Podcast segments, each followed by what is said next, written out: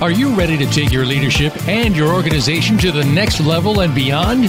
Your competitors will be there before you know it. Today's leaders must perpetually innovate, evolve, and grow faster than the competition. Welcome to Innovative Leaders Driving Thriving Organizations with Maureen Metcalf. In the next hour, you'll meet innovative leaders who have become successful at the helm of some of the most respected organizations in the world. And you can become the next big success story. Now, here's your host, Maureen Metcalf.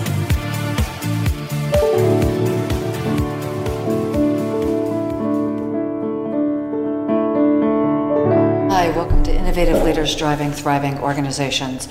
I'm your host, Maureen Metcalf. I'm the founder and CEO of Metcalf and Associates.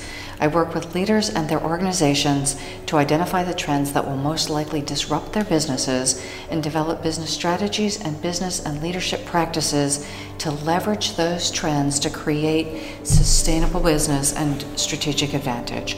I'm a regular contributor to Forbes and the lead author on an award winning book series focusing on innovating how you lead and transforming your organization. I'm also an adjunct faculty member in universities in the US and Germany. Welcome to Cynthia Cherry, who is the president and CEO of the International Leadership Association. We are broadcasting live from Brussels at the annual leadership conference. Thank you, Maureen, for being here with us here in Brussels. I'm so excited about the series of keynote speakers that we are able to present and that will give a timeless message around our topic and theme of leadership in turbulent times. And I'm very pleased with our conference chair, Jorrit Volkers from Deloitte University, the Dean of Deloitte University, and his team who helped us, along with the ILA staff, to present this global conference in Brussels, Belgium in 2017.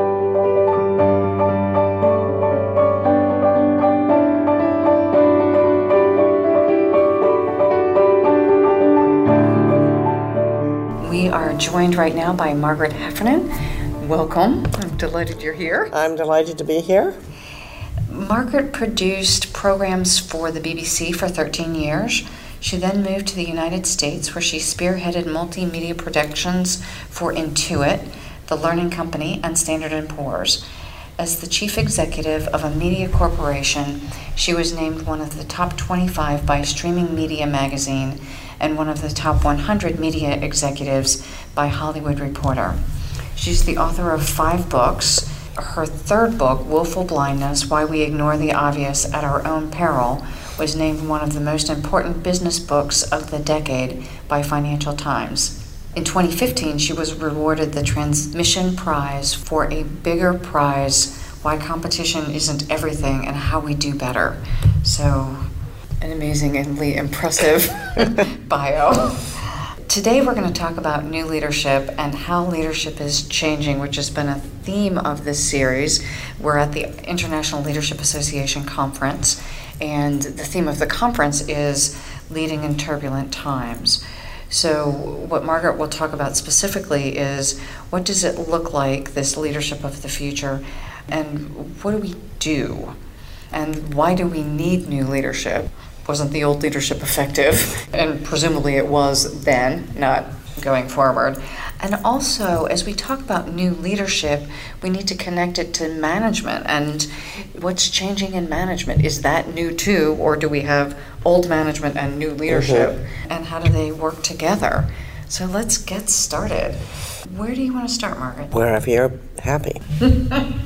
so, why new? What's wrong with what we're doing? Well, I think, you know, and I'll oversimplify here for the sake of clarity, but I think I think the old leadership was somewhat technocratic. Okay. It put enormous emphasis and value on expertise, mm-hmm. on planning and execution. And leaders were people who planned well, executed well, delivered, exceeded promises mm-hmm. on time, under budget, etc., etc. Mm-hmm.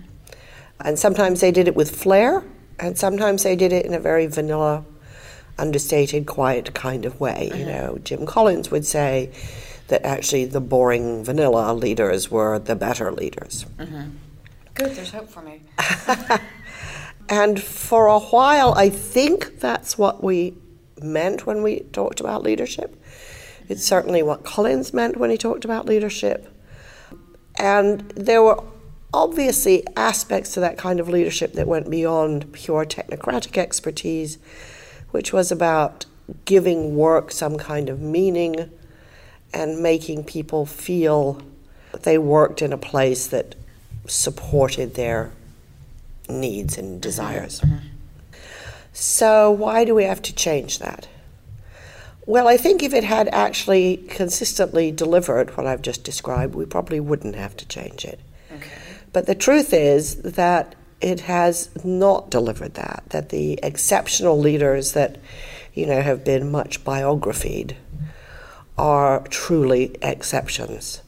That we have seen scandal after scandal, institutional failure after institutional failure, we have seen lying and deceit and corruption and cheating to the point now that business as a whole is deeply distrusted. Business leaders as a whole are deeply distrusted. And probably, if you asked what is the most present question in people's minds about business leaders today, the uh, answer would be why aren't more of them in jail? That's an interesting question. So that suggests that if it did work in the past, it definitely isn't working now. Well, and then to add to that, we've got political leaders that are. Yeah, we have some political leaders of incredible stamina, creativity, and fortitude, mm-hmm. and we have some political leaders who have been in jail, right? yeah, we don't want and, them to have incredible stamina and fortitude. Right, and we have um, other political leaders who may yet end up in jail, but who certainly don't have, you know, what we consider to be the kind of four pillars of trust, which is, you know, consistency, integrity, benevolence, and That's competence. Yeah. You know, we have business leaders who really appear to be only out for themselves. And that's, you know, that's globally, that is both in, in public service and business. And so I think there's a huge, huge question mark in the public mind and among, you know, those of us who study this as to what do we mean by leadership now? And do we have to throw out everything? If we don't have to throw out everything, what do we keep? And what do we need quite severely to redesign? Okay. And you have a point of view on this? Well, I have a, a, very complex point of view, and I won't bore you with all of its many fascinating aspects. um, but I think one of the things that interests me most in this space is the fact that we can now map how organizations work. So we can diagram who connects to who, how often. Mm-hmm. And you're talking about systems mapping? Yeah. Or, okay. Systems mapping, communications mapping. Okay. And I think something really fascinating comes out of that because typically, if you put an org map next to an org chart, they bear no relationship to each other. Now, in my book, on the org map, the nodes are your leaders. They are the okay. people to whom other people go. So you're not talking formal titles, you're talking no, about functional. But this is the problem, right? The nodes are the leaders. They are the people that other people in the organization trust. They go to them for help, advice, information, insight. They typically aren't on the org chart. They aren't recognized as having this competence. They aren't recognized as fulfilling this role, and they are rarely identified formally as leaders. And I guess if I had to simplify what I believe, I would say the org chart is a kind of fantasy. Mm-hmm. It's a sort of alternative universe. and the org map is the reality. Mm-hmm. And I think when we look at leadership, we need to be looking at those nodes, what they do, how they work, how they've achieved the level of trust that they have, and figure out, if you like, how you multiply them. Well, and how you also create a context in which they are not working around your formal leaders. Yeah, yeah. And in some cases, at great effort to work around yes. the people you're paying to That's do the right. job of leading. But I think, you know, I think people you know, if you say a leader is somebody people follow, that actually most of those people on the org chart aren't leaders. They have very big titles and very big salaries, usually, and very big offices and very big egos, often. But they aren't leaders because they aren't people whom other people follow.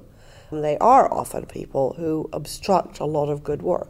Mm-hmm. Now, you know, let me be fair here. You know, I've been the CEO of five businesses, and I'd like to think that all of that time people didn't think I was just an obstacle. no, I was going to say, there, there are um, good ones. But I'm also sure that it was rare that I got as much out of the people around me as I could have. And I think that was really my job because it is incredibly hard. Okay. And it is incredibly hard for two reasons. One is just is hard. And the other thing is because the people, especially in hierarchies, so the steeper uh-huh. the hierarchy, the worse it gets, um, people want approval. And so they are constantly looking to leaders for clues as to what will gain them approval. And I think this is the hardest problem a leader has, which is the power that they have. Mm-hmm. The power that they have to stop the people around them from thinking for themselves.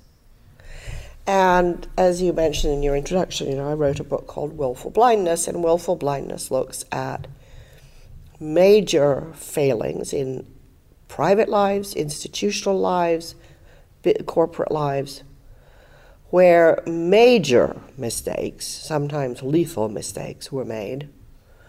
And it turned out, as it always turns out, that everybody knew.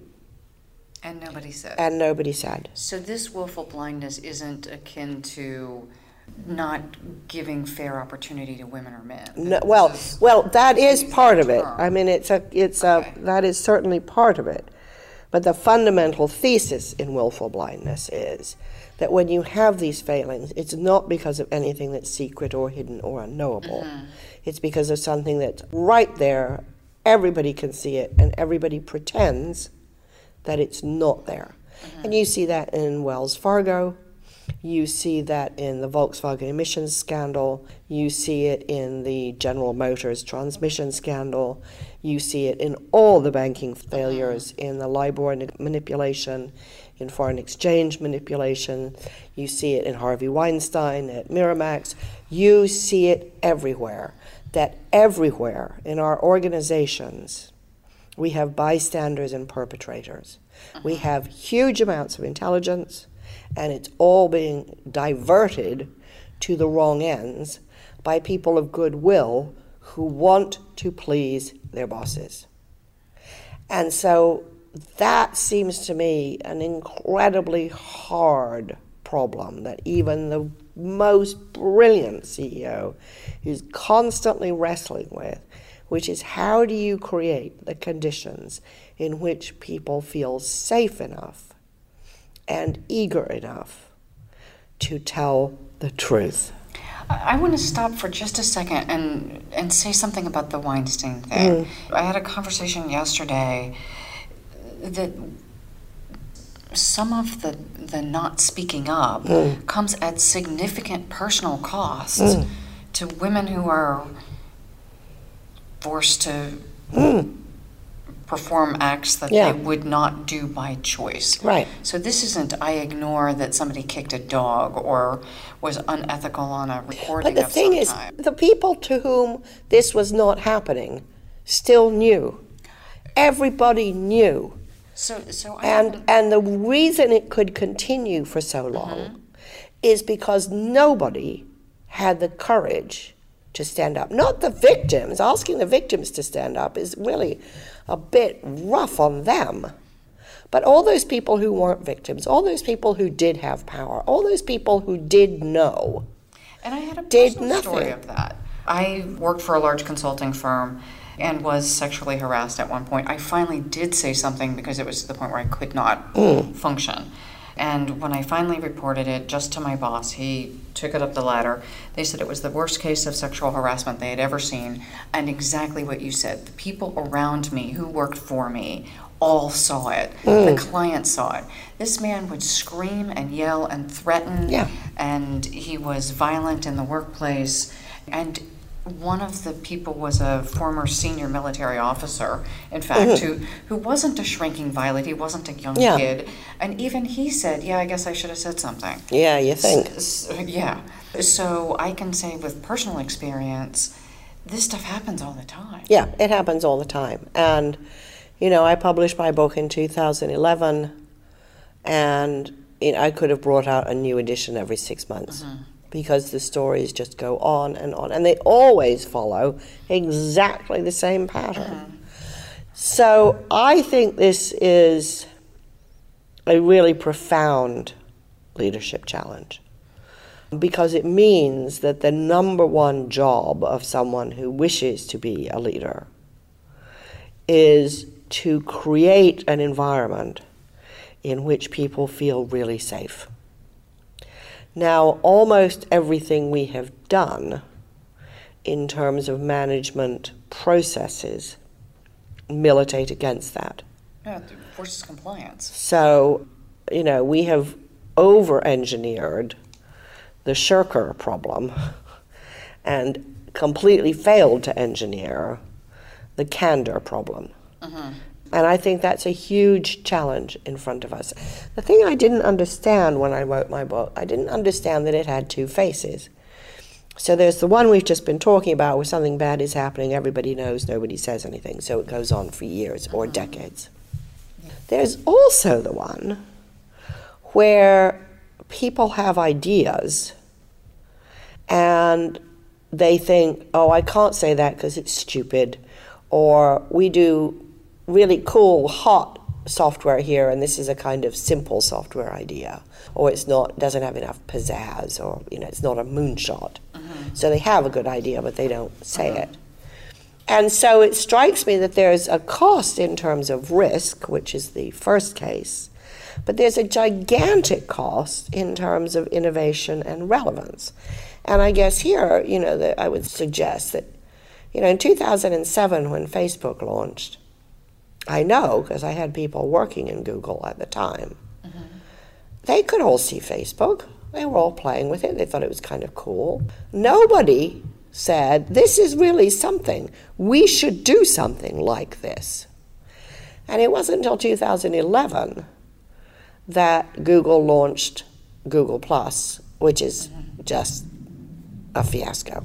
Too late, not good enough, not interesting enough, too late. So there's a huge innovation cost here, which is, you know, the workforce can see trends, changes, tastes, opportunities down the road, but they mostly won't say anything. Or they'll be met with a curt, well, that sounds like a stupid idea. Trust me, all great ideas start off as stupid ideas. You better listen to the stupid ideas Post it notes were a stupid idea. Bottled water was a stupid idea. I mean, I think it is a stupid idea, but it's but also about a hundred. Yeah, right but now. it is about a hundred and twenty billion dollar industry right now. So the silence and the fear that characterizes organizations, I think, is the biggest problem that we face today. And I think much of our management practices have created that problem and exacerbate that problem. So, what to do then? So, we've identified the problem. Mm-hmm. What does a leader of the future do, and how do they yeah. think differently? Well, I think the first thing is to is to just get rid of the shirker problem. Okay. So the shirker problem is probably a five percent problem. Right? The failure to innovate and the failure to identify risk early is a 95% problem. Okay. So just, you know, forget marking everybody's homework. This is just inane. It degrades everybody. So then what do you have to do? You have to create an environment in which people feel safe. What makes people feel safe? And well, actually, even what makes people safe?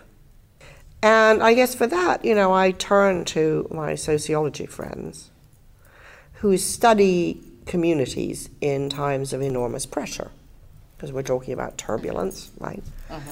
And they look at, at communities under enormous pressure. It may be civil disobedience, it may be riots, it may be huge economic stresses and strains. And they notice, and this always happens, that in a single community you'll find, for example, a street or a couple of streets that are particularly dangerous, full of broken glass and broken windows and graffiti and so on. And right next to it, really clean, safe streets. So one street, one of those streets is very resilient and the other one is not. And what's the difference? Well, they you know interviewed everybody about everything, and the only thing that they can pull out of it is the resilient street, the safe street, is a street where people know each other. Now they don't know each other that well. They're not you know in and out of each other's houses, mm-hmm. borrowing cups of sugar, but they know each other's names. They know they tend to know each other's kind of timetables mm-hmm. when they're around, when they're not. They probably know whose kids belong in which house. They may kind of pull in a bicycle if it's been left out overnight, mm-hmm. you know, on the lawn and put it away at night. That kind of thing. They cover each other's back. And sociologists call that social capital.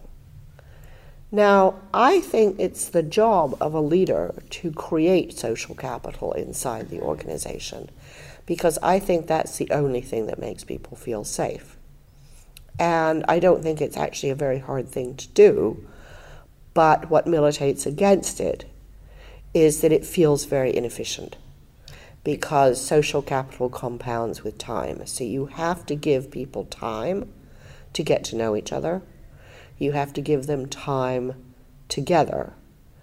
And mostly, with our management hats on, We've done exactly the opposite. We've sliced and diced people into tasks mm-hmm. so that at their most efficient, they hardly ever touch one another. And yet, it is that relating that creates the glue. It's the relating that creates the glue. There's some really interesting research out of MIT that suggests that if the glue's good enough, or I could call it the mortar, if the mortar is good enough, it doesn't much matter what the bricks are made of.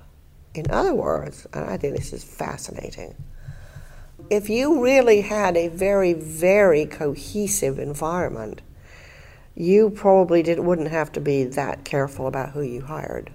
Oh, really? Yeah. Because in a cohesive environment, we. People get the best out of each other, and it far exceeds individual intelligence. Okay. So, and you can see high achieving teams are not uh, teams with highest aggregate IQ or one or two IQ superstars. And I'd say that's probably true of sports teams as well. Right? It is true of sports teams. It's a wonderful example where it's the French women's relay against the US team, and the US team had the three fastest women in the world on their team. Mm-hmm. And they lost to the French. And why did they lose? Well, the women individually ran fast, they weren't too good at passing the baton. Really? And it was just that split second? Yeah that will do it. it.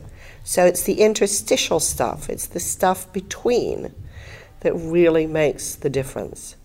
And we've mostly, in the name of efficiency, cut that all out. Mm-hmm. And the gig economy, of course, does that famously, you know. So people never meet each other. And so there's no trust, there's no reciprocity, there's no generosity. And so, first of all, people don't feel safe because it's very precarious. But also, if they have an idea or they have a concern, they don't have anybody to take it to. You know, it's interesting. I did work with large system implementation, so enterprise software. Yeah, yeah, yeah. And it seems like we offshored a bunch of stuff to India, yep. and that was more financially mm-hmm. efficient. Mm-hmm.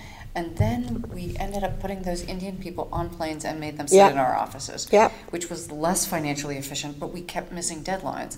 And they didn't get smarter on the plane. No. So it wasn't a That's right. An excellent example. Yeah, absolutely. No, they didn't get smarter on the plane. They got smarter when they could see people face to face and when they were more motivated because they were working for each other. Mm-hmm. Because really, people do their best work, not when they're working for the boss, but when they have a high degree of accountability to their colleagues. So I will I'll stay late and finish something because I know if I don't, You need it first thing in the morning, and if I haven't got it done, I'm going to let you down. Now, I may be ha- very happy letting the company down, but I'm not happy letting you down. It's personal. So, is that possible in an environment where we work remotely? Well, it is and it isn't. I've worked with a number of global companies, and they have reluctantly conceded that on these huge global collaborations in pharma, for example, they've still got to bring teams together once or twice a year. The technology will maintain the relationships okay. that are built, but it won't create the relationships that are built. And we've played with some kind of funky tricks to kind of keep that relationship going. Like, you know, everybody will agree to watch the same movie in the same week, and then they can talk about it, you know, when they oh, have their conference call. Exactly. Huh. So there are ways of, of keeping it going. Uh-huh. But human contact still counts. And the only thing I think is sad is that some people would regard that as sad. well, it's a, it's inefficient.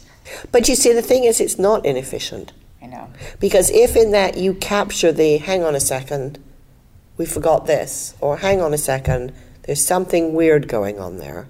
How often you know, do you see someone in the hallway and say, "Oh yeah, I oh yeah"? I have a client who works for one of, the, one of the biggest chip designers in the world, and I kept banging on about how he needed to go and talk to people because they have offices all over the place. Uh-huh. So he goes to Norway for a day runs into somebody in the hallway, solves a gigantic problem they haven't solved for three months. And it's the and everyone has those stories. Yes. So as we come to an, a wrap of this segment, what do you want listeners to walk away with? Really, probably a couple of things. The first is the organizational silence, the fear of speaking up, the fear of trialing crazy ideas, I think is the gigantic hidden cost of our current uh-huh. organizations. The climate of fear that characterizes almost every organization is a gigantic cost, and I think is hugely implicated in our lack of productivity. I think it's soluble if you recognize that investing in the time for people to get to know each other as people is the only thing that will make them feel safe. And if you do that, they become more creative, they become more open, and the whole organization becomes a lot healthier. It sounds like then there's also an emphasis culturally that yes. we value relationship. Yeah, that we value relationships, and we as leaders have the humility to recognize that companies don't have ideas. Only people have ideas. Uh-huh. That it doesn't matter where you are on the org chart, if people are afraid of you, they won't tell you the truth. And you can say until you're blue in the face, my door is always open. They're going to try very hard not to walk past that door uh-huh. for fear of being called into it. And I think, you know, I still think, I know we've studied this for decades, I still think we fail to understand how damaging power is. That's a brilliant note to end on. Margaret, thank you so My much pleasure. for sharing your wisdom with our listeners. My pleasure. It was fun.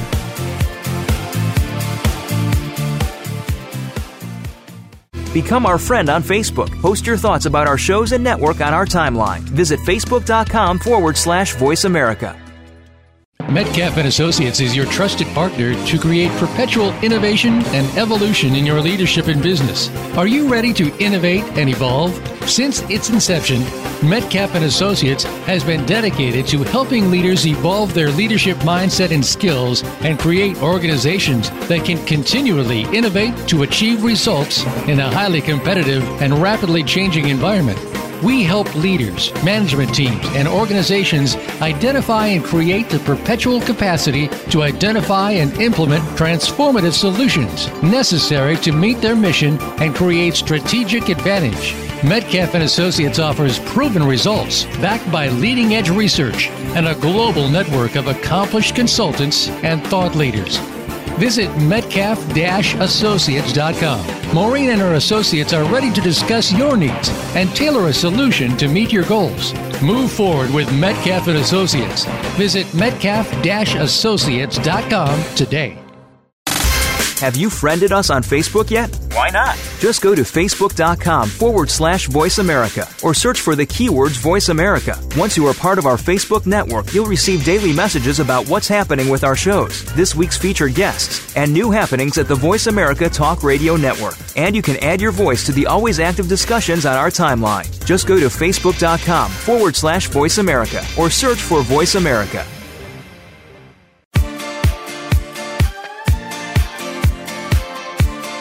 You are listening to Innovative Leaders Driving Thriving Organizations. To reach Maureen Metcalf or her guest today, please call 1 866 472 5790. That's 1 866 472 5790. Or send an email to info at metcalf associates.com. Now, back to this week's program. Hi, welcome to Innovative Leaders Driving Thriving Organizations. Today we are joined by Ira Chaleff. He is an author, speaker, and innovative thinker. His latest work, Intelligent Disobedience, is now available on Amazon. He's the founder and president of Executive Coaching and Consulting Associates since 1996. As a coach, Ira provides a stimulating and safe environment for executives and their teams to examine, evaluate, and significantly improve their management style, skills, and processes. Through targeted interviews, work climate surveys, and multi viewpoint feedback instruments, he involves all of those who have a stake in the change process, analyzes their input, and provides frank, constructive feedback sessions. The outcome of this session, we hope that everyone walks away with an understanding that to bring out the best leadership requires the best followership. Influence is not unidirectional from leader to follower, but bidirectional and multidirectional. Just as dancing needs each partner to follow one another with skill and grace, so does leadership and followership in all realms of activities, needing to bring out the best in each other. They elevate each other's performance in support of the mission to bring together the most effective results. So, Ira, let's start a conversation. Let's talk about your work. Where do you want to start? Well, first of all, I got interested in followership because of the history of humanity following destructive leaders. Oh. With all of the terrible consequences of that. When I started to write about followership, there was very little out there there's one very good book before mine uh, by Robert Kelley, who okay. has spoken at the ILA. Mm-hmm. Robert is an academic, I'm a practitioner. So my book looked at how could you, when you occupy the follower role, how could you build a partnership with the positional leader so that they felt very supported by you and when you needed to give them constructive feedback mm-hmm. candidly that perhaps they didn't necessarily want to hear but needed to hear, that you had the relationship with which to do that so that they would then take seriously what you were telling them and hopefully then correct their blind spots, correct the tendency of power to distort our perceptions, our behavior. And because I was an early writer and thinker on followership, I become a kind of, this is funny to say, like a quote household name mm. among those who study leadership and followership. Okay. So, for listeners for whom this is a topic they haven't studied, what are the top couple of things you want to make sure that people walk away with. And assume some of our listeners are leaders and some of our listeners are followers. Well, actually, you have just articulated the misconception that is very universal. So I appreciate your doing that. My lack of knowledge. in the sense that leaders are not one set of people and followers another set, mm-hmm. but rather we all lead and follow at different times, and particularly when you get into the middle management, mm-hmm. whether it's private or public sector, military. Even executives have boards. Exactly. You're leading sometimes, you're following other times. and if times. you're married, you're There you go, exactly. So, what we are, as a culture, we've just become absolutely enamored, almost crazy with leadership. Mm-hmm. Everywhere you go, there are programs to develop leaders. All of those people who take those programs are also followers. And when they go mm-hmm. back to their organizations and try to make an impact, if they don't know how to do the follower role as well with strength, they're probably not going to be as effective as they could in their leader role. So, assuming then, let me ask the question differently how do I become a good follower? Good. And you're just doing wonderfully here because you're asking all the you're asking, questions. Well, you're asking me all the the questions contain the cultural biases mm-hmm. that we need to re-examine. Okay. In other words, when you say how to become a good follower, people stuff, people right? think, oh, that's a bit passive. You know, It's a bit sheep-like. I don't know if I want to be a good follower. I want to be good at whatever I do. You know, well, that's true. and it, it, you're absolutely right. We do need to be good followers. What I've done is I've used different language. Okay. And I'm using the language of how do we be a courageous follower. Mm. And that elevates it. It takes it out of the weak kind of stereotype. Sheepish. Exactly. And we need to be courageous sometimes in doing what leaders ask us to do because leaders can't eliminate all risk. So sometimes we have to have faith in the leader mm-hmm. and kind of suspend our own reservations and follow. At other times, we have more information, better information, more up to date information, even better analysis than the leader who's further removed from the action.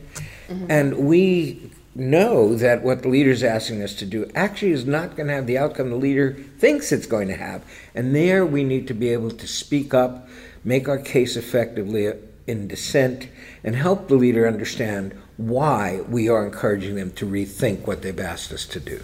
And that does require, depending on the leader and their style, a wide range of skills. Absolutely. It requires an astuteness, it requires emotional intelligence, it requires a political savvy. Mm-hmm. One of the things that I've discovered in playing the, the role well, and I think this holds true for playing the leader role as well, is that although we're both united in service of the mission mm-hmm. and the values that bring us together, we also all bring our own self interest to work. Whether it's to you know feed our family or to be promoted and to be acknowledged for doing a good job, mm-hmm. etc.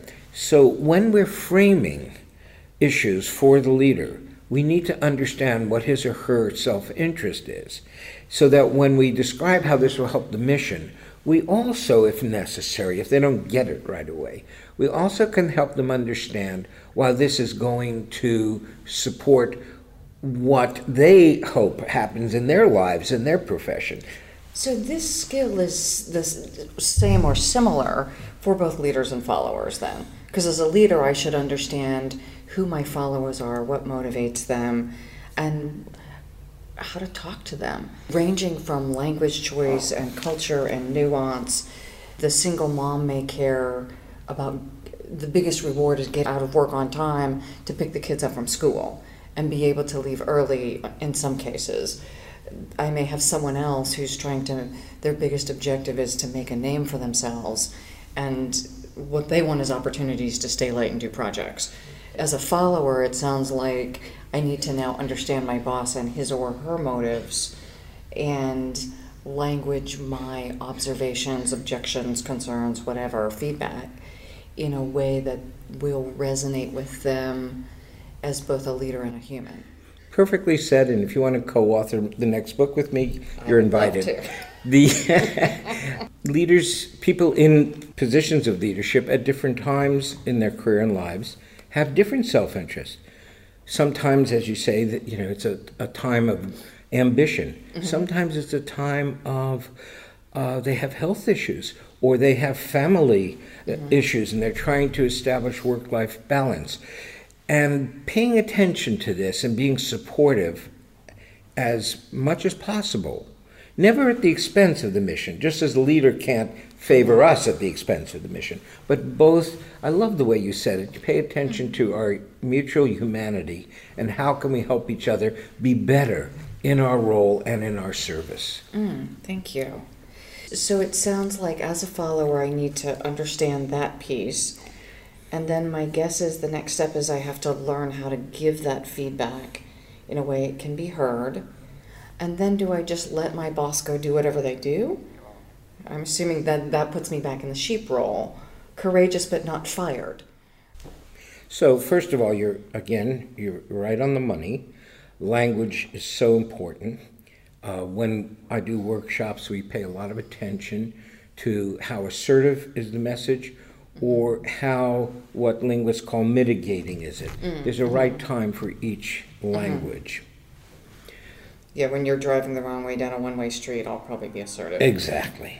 Now, the leader is not under an obligation to change because we think he or she should. They right. wouldn't be leading if they always did that. Mm-hmm. In fact, they would drive everyone crazy. Yeah, we call that immature leadership. Uh, okay. so the leader doesn't have that obligation, but hopefully he or she is a good listener. Uh-huh. If we believe the point is really an important one, mm-hmm. we have an obligation in the follower role to try again. Not with the same pitch, but go back and do some more research, uh, give them more data, give them more case examples, perhaps bring in different uh, allies who they know also bring uh, important perspectives. However, if after the second or third time we haven't like convinced the we haven't convinced the leader, mm-hmm. inherent in the follow role is subordinating our preferences mm-hmm. and following the leader, except if safety, ethics, legal issues are involved. Mm-hmm. If those are involved, mm-hmm. then we have to stop following. And that moves into what I now call intelligent disobedience, which ah, is okay, which is, which is my latest now. book. Okay. right. And intelligent disobedience comes from the model of guide dogs. Oh. If a guide dog gets a command to go forward and there's a quiet hybrid car coming around the corner, it oh. must not oh. obey. It'll get the team killed. Right. right? So there's actually a skill set and a psychology that's needed. It's rare, but it's critical to know when not to obey intelligently and how to, in that sense, both keep the leader from harming themselves mm-hmm. and others unintentionally. Usually it's unintentional uh, because they have blind spots. So there's really a lot of self awareness, other awareness, skill set involved in playing the role in an exemplary fashion. Yeah, I, I, just think of all of the situations in which I disagreed with someone for whom I was working. And the, the reality is, I didn't know what they knew. And often there were things they couldn't share, especially if it related to other people or kind of need to know we're going to lay people off, whatever business reasons it's such a nuanced spot to know when to be intelligently disobedient and when to follow mindfully. Yes, that's right. You know, there's no perfection in either role, in either the leading or the following mm-hmm, role, mm-hmm. but there's accountability. And we do the best we can to stay alert, to stay mm-hmm. aware.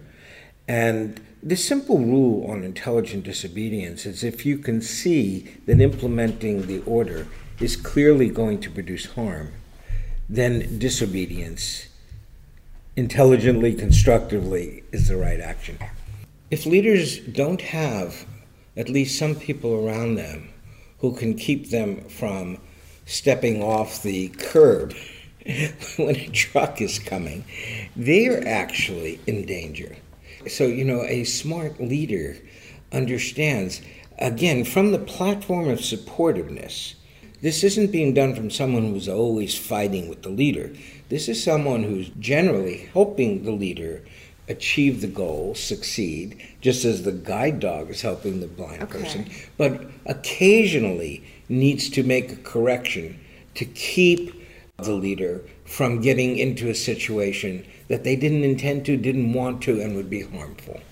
So, the thing that comes to mind is in this era, we would say that effective leaders are innately collaborative. And that collaboration is with peers, people of higher rank, but also subordinates, clients, subordinates a bad word, but people who work for us, our clients, our strategic partners. So, so that collaboration would be with my followers also, it seems. Yes. And if you have a wonderful leader mm-hmm.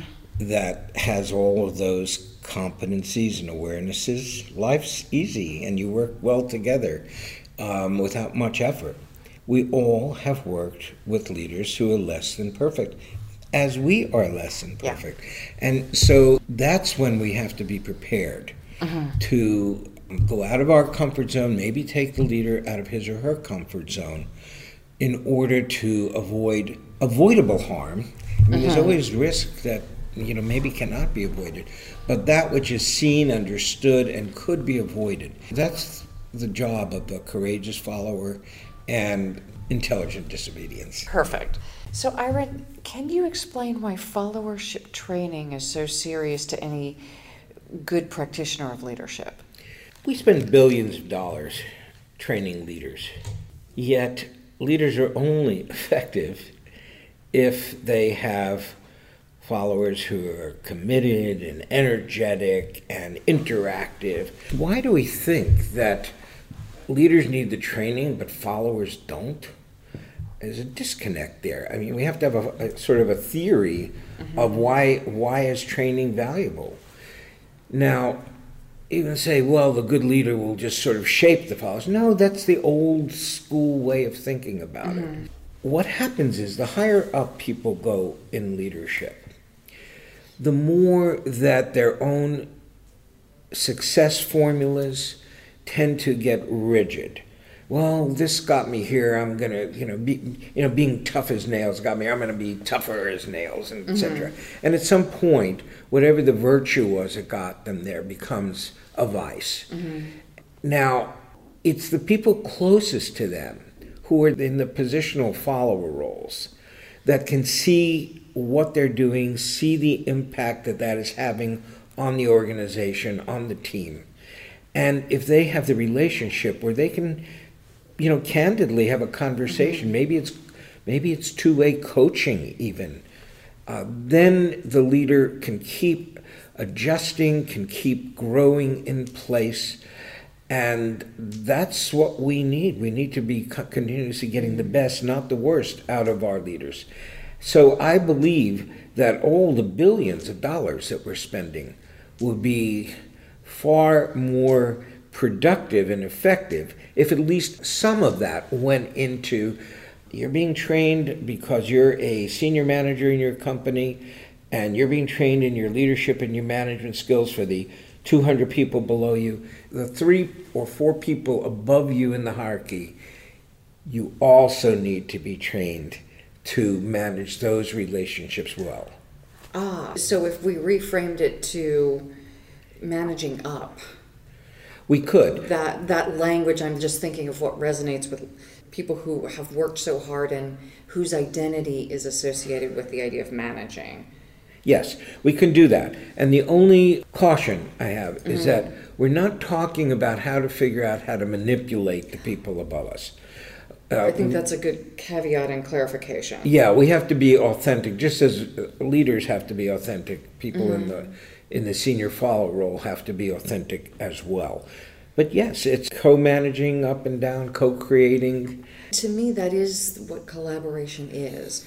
You may be my boss, but we still, in some ways, collaborate to produce whatever we're trying to do according to our mission. You're absolutely right.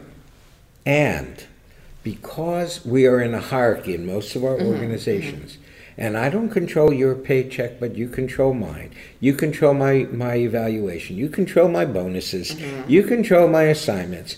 The distorting effects of hierarchy can now create distortions in our professional relationship, which would not be there if there wasn't the hierarchy. Well, and we're seeing that a lot right now in our media with some of the sexual harassment issues. Yes, we're seeing it there. And just take a look at all the big scandals the Volkswagen scandal, mm-hmm. the big banking scandals, the Wells Fargo scandal. Mm-hmm. And it's almost every week we're hearing about another major company where either the implicit or explicit pressures to make a target, make a quarterly result, pass a, a compliance metric is now being met falsely.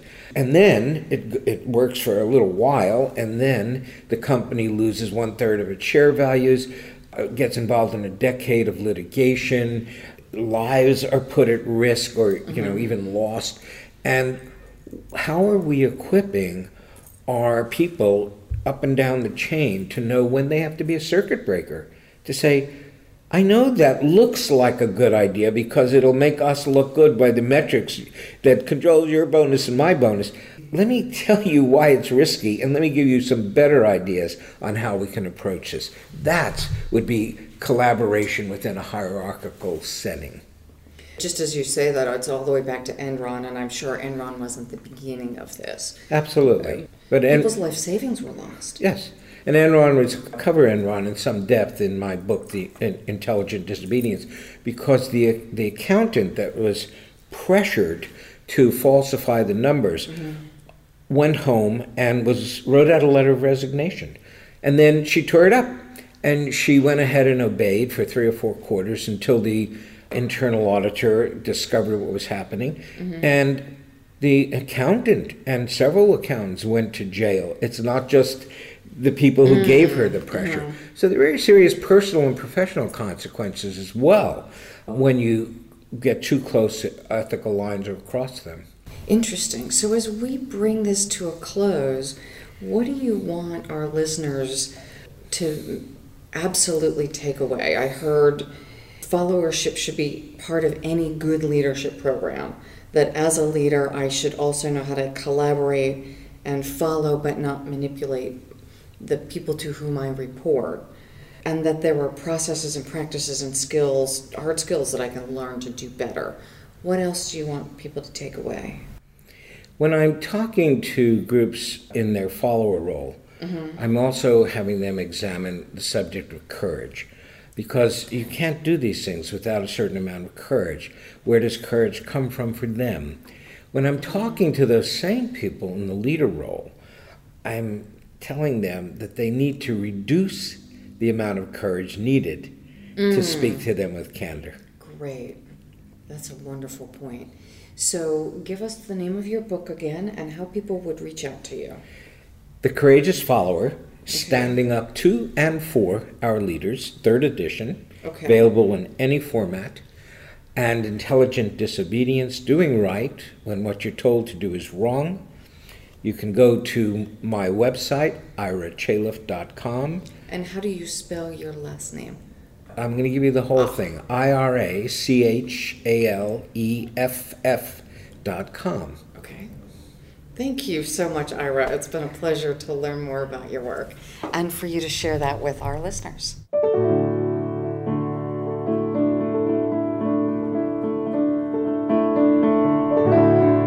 Thank you for joining us live in Brussels at the International Leadership Association Conference. In these turbulent times, investing time and energy to refresh and evolve your leadership skills becomes a critical success driver. I challenge each of us to consider the impact effective leadership makes on our lives and on the lives of the organizations we lead and the people that those organizations impact. Imagine what each of us can do as we work together to solve these big problems that impact us, together we can create a world that is more peaceful, more just, and creates more opportunities for everyone to thrive.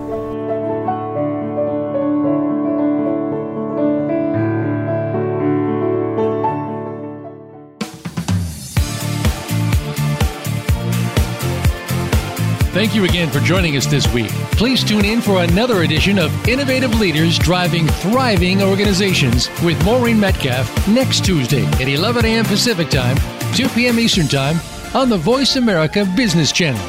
We hope you'll join us then. Drive and thrive, and have a great week.